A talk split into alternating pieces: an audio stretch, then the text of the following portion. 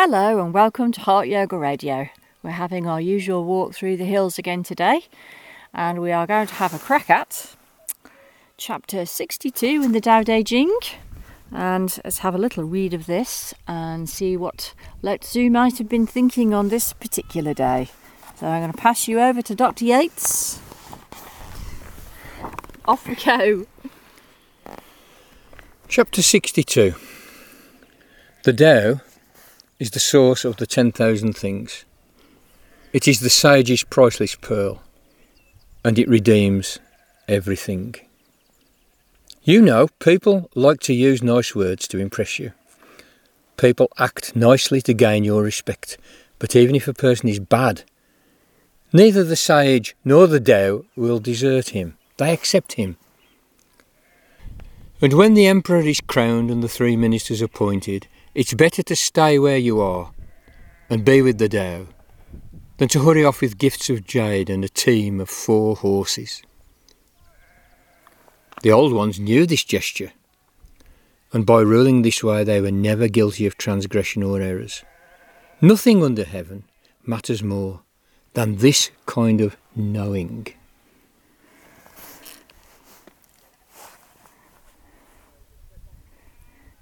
As you may recall, when we were, were doing the, the previous one, we found that that really, really tricky and we didn't like it at all. But this one is much nicer, isn't it? Yeah, I mean, we did make something of it in, in uh, as it happened as well. You know, I think there, there, there was in, in in amongst the um, what we thought thought what, was what perhaps been lost in translation on that one. that, yeah. That's right, but we did we did th- we did think we found something sort of quite valuable in there. Nevertheless, you know, Hey. but that's. Uh, Maybe, maybe we're just cockeyed optimists, you know. we, we're just half full people. Or, yeah. but no, no, I mean, I do seriously think we we, we, gleaned, we gleaned a good point there. But uh, yeah, this is this is interesting, and again, it's it's politics and spirituality. It's like a plea for politics to be informed by by, by a particular kind of med- med- meditation. It's not just any old meditation, know. And Lao says right at the outset what that is. It's the Tao. The sage's precious pearl is his or her alignment with the Tao. And, and, and the Tao is, is, is the great mystery at the heart of things that contains everything. It's contained by everything, suffuses everything, including ourselves, which does everything yet does nothing. You know, so it, it, it's it's generative and passive all at the same time and immense but also like small as a quark all at the same time it's, it's, it's this wonderful something or nothing if you like that, that, that you can only kind of stutter about when you speak and of course this is why Lao Tzu says you know he who speaks does not know but then continues to to talk Yeah. and that in turn is why we have the myth that he had to have his arm twisted to get him to say anything. You know, this is this is a this is a way of like squaring that circle. Well, there's this bloke saying you can't actually say anything of any significance Yeah. about what really matters. At the same time as, as this this I don't know, we're we're on chapter sixty two, you know. It's quite kind of big big chunk of words that he came out with. So you have to tell a story about it to sort of square the circle, as it were, you know, to avoid a contradiction. Hi. Well, I mean, it seems to me that, that you know the the ineffable is ineffable by definition, but human beings are, are paradoxical creatures who who are compelled, at least those of us with a poetic sensibility and and some acquaintance with what he's talking about here, are compelled to attempt. We attempt to ineff- the ineffable. And there's enormous swathes of human culture aco- across across the ages and across geography that are generated by that, that mad paradox, you know, that we, we perforce have to try and F the ineffable. It's kind of hopeless, hopeless and glorious at the same time. Yeah. It's Don Quixote, you know. You're kind of tilting at windmills, but at the same time, our world, in many respects, our human world, is, is uh, owes it. You know, it, and is informed by it. It's it's a very uh, it's a big chunk of peculiarity, you know. What does he say about it? Well, it's the sage's priceless pearl. Well, of course it is. And, and what does he say about it? It redeems everything. Redeems everything. Yeah. That's a key phrase here. It redeems everything.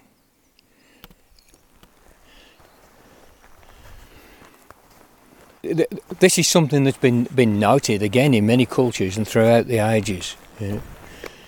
Oh, mean, William Blake, when William Blake talks about let the doors of perception be cleansed, then everything will be seen as it is, infinite. That's what he's talking about. It's the world redeemed. Or Dame Julian of Norwich, you know, Christian, yeah, but, you know, and all will be well, and all will be well, and all manner of things will be well. Even sin is behovely. Right? Even sin is redeemed. The world is actually redeemed. The world is redeemed. It seems to me that the world is already redeemed. We, do, we don't redeem it. It's already redeemed. You can know it or not know it. You can see it or not see it. Or maybe you kind of occasionally get a glimpse of it and then forget. It should be a bit more of a, typical kind of human dilemma. So that's a very, very, very important passage. and it redeems everything. If you have the Tao, everything you live in a world that is redeemed. You know, some people think that that, that means that you know you you you kind of like you, you shrug your shoulders and give a wry smile when when when there's footage of carnage going on in the Ukraine or in or some genocide some somewhere, you know. And you, and you shrug your shoulders and say, "Well, that's just the way things are." No, that isn't. That isn't what this means. What it means is even even your anger there at that point, even your distress there at that point is redeemed. Even your wanting to do something, to dive into the world and do something about the, the shit that it's in, that is redeemed too. And th- th- this this is very important to grasp. And uh, if you don't grasp that, you can't see why Lao Tzu can be, inverted commas, a spiritual man and a politician. So he goes on, you know, people like to use nice words and impress you. Yes, sure. Who, who, doesn't like nice words? People act nicely to gain your respect. Even though there, there, can be a lot of hypocrisy around those kind of behaviours. Yeah, a lot of agendas. A lot of agendas. Not necessarily, yeah. but sometimes. But then he says, even if a person is bad, neither the sage nor the Tao will desert him. They accept him. They accept, accept bad people because they are redeemed. But it doesn't mean to say that you shrugged your shoulders when when when they sort of I don't know stabbed your granny, stab your granny or something like that. You don't do that. It's I mean again it's like that Christian. It's very Christian, you know. It's a Christian thing. It's a, oh well you you love you love you love the man but you hate the crime, which I always find a little bit true. I think he puts it better. He puts it better, you know, but. But there, there is a kind of a thing with this this pearl with this meditation is is is that you don't hysterically re- re- reject people. Even Boris Johnson, you don't reject him because he's, he's, still just a human being, you know. But that is no reason to let people get away with the shit that they get away with, yeah. you know. And there's no reason not to stop them. So no, it's not. That is redeemed too. You wanting to stop them is redeemed. But the kind of the, the hysterical um, antipathy and, uh, and repulsion isn't useful. You know, it, because because partly what it means is that you, you don't look that phenomenon in the eye. You don't look that bad person, inverted commas, in the eye and find out what that. You don't ask them what, why they're doing what they're doing. You don't ask them what feelings are driving them and so forth. So you don't, so you don't understand. Know, so that re, that re, that sort of partial rejection and acceptance that you get when you're not aligned with the in the Tao has the effect of not allowing you to get uh, a full knowledge or a complete knowledge or a nearly, you know, or approach a complete knowledge of a situation or something that you're looking at and interested in and want to know about. Oh yeah, politics and politicians, we want to know about it because we see what's going on around us and and we're concerned, you know. So then he goes on, and when the emperor is crowned and the three ministers appointed, it's better to stay where you are and be with the Dao than to hurry off with gifts of jade and a team of four horses. He's saying, uh, well, well you know, don't kind of like fawn around these people, you know, around, around the emperor and the, em- and the emperor's ministers and the politicians. There's no need to fawn around them. You can be, you, you, you kind of are in a sense like neutral about them. You don't reject particularly because your acceptance is, is very across the board. It's very even. Even though you might feel strongly compelled to, to, to, prevent courses of action that are being taken by ministers and governments. I certainly do. There's loads of things that are going on there that need stopping.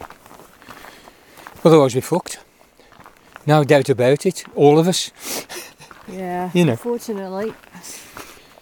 So, but he's, he, he's recommending keeping keeping a distance. You know, even though if you were such a sagacious and famous person, the emperor might say, "Will you come and be my prime minister, or will you come and be my advisor, or something like that?" And you go, you retire from that. You know, you certainly don't make a clamour about it. And as you said, the ancients knew this gesture, this gesture of retirement. And of course, the you know the archetypal, the uh, Taoist sage, you, the, the the the ideal of the Taoist sage is somebody who's who's retiring tends to go off into the mountains which of course Lao Tzu is doing as this book as, as, as this, at this time of writing this book. You know, uh, in in the paintings, in the great Taoist paintings, they're sitting up in a little hermitage up a misty mountain, and just looking out at the mist and the, the, the hills in the distance. That's their thing. The thing isn't isn't clambering around Westminster or Beijing. It's not that.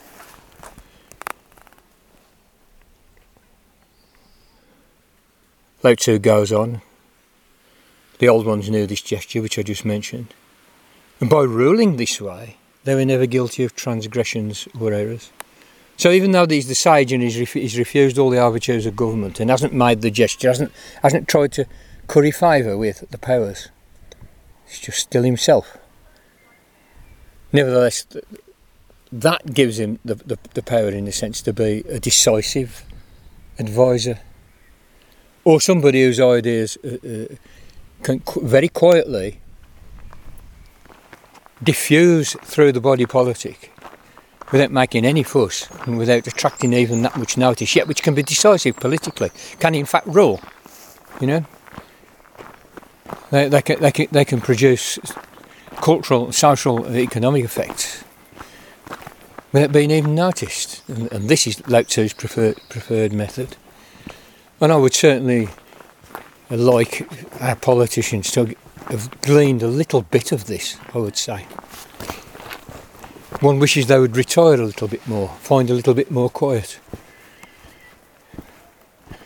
Even just have a, a little sniff of the pearl, as you may, the pearl of the Dao, just a little sniff of it would make a world of difference. Yeah. But at the moment, I can't, I can't imagine a bunch that's more distant from this. I haven't got a batch chance in hell of, hell of understanding any of it. And that's why they fuck up all the time. Everything they touch fucks up. Because they're not fucking aligned with the actual way things work. Because the Dao, at the end of the day, is the ultimate way things work. You know, and they work through process. Yeah, deeply disconnected people. Yeah. They don't even. They don't seem to have any inkling or understanding that they're connected to something else just beyond them, beyond their very, very immediate Yeah. uh, ambitions Yeah. or wants, or Yeah, may, maybe their yeah. family. But they, they don't even seem to kind of notice that they Yeah. they're connected to any wider community or a global community or the uh, you Well, know the mm. environment in which they live, they need to survive and things like that. yeah, I know. mean, you get the impression, say, when the Tories talk about the environment, you know, that it, it, it, it sounds completely insincere and hollow. Yeah, But th- their idea of, in, idea of environmentalism is like country living and fox hunting, a lot of them, you know. yeah. That, that's environmentalism. and they know. seem to think they can still have that and completely fuck up all life on the planet. Yeah. And then his final stanza, of course, just reiterates what we've just said. Nothing under heaven matters more than this kind of knowing. Notice, it's a kind of knowing. Acquaintance with the Tao is a kind of knowing, even though it's difficult to speak about. And this, I think, I'm after many decades of reflection, thinking that, well, you know, Derrida's idea there's nothing outside the text. You know, that we only, we only ever live within, it within our world of discourse, our universe of discourse, or our world of phenomenon, to, to be Kantian about it. That there is no kind of perspective that is outside of that, or, or so deeply inside of it that that you know that that, that uh, produces a kind of ineffability as well, or maybe both. And of course, people like Patanjali, and of course, people like Lao Tzu saying, "Well, actually, there is." You might have a bit of a problem talking about it, but nevertheless, it can feed you and nurture you.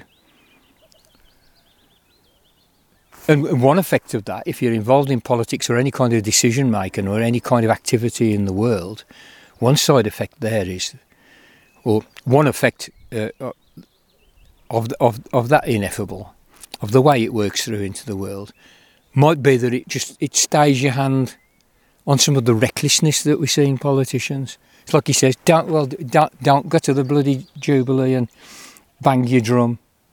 You know, just just retire, just just be very retiring and, and, and quiet. You know,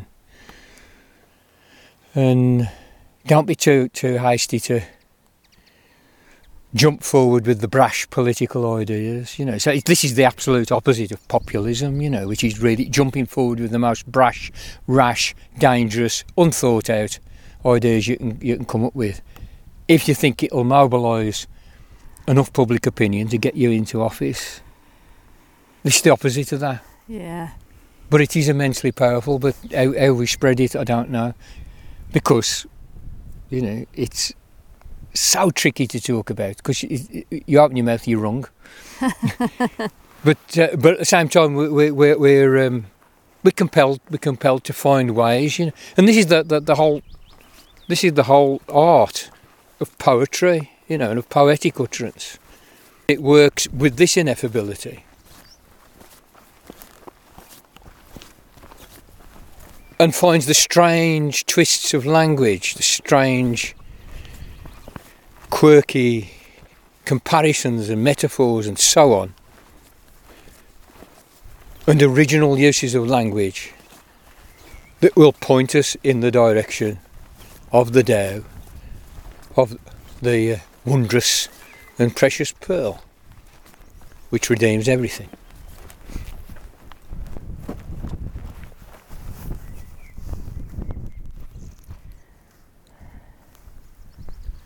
Okay, so thanks everyone for coming on this walk with us today. It's just started raining, so a good time to pause. Hope you're all okay, and we'll speak to you soon. Make knowledge great again.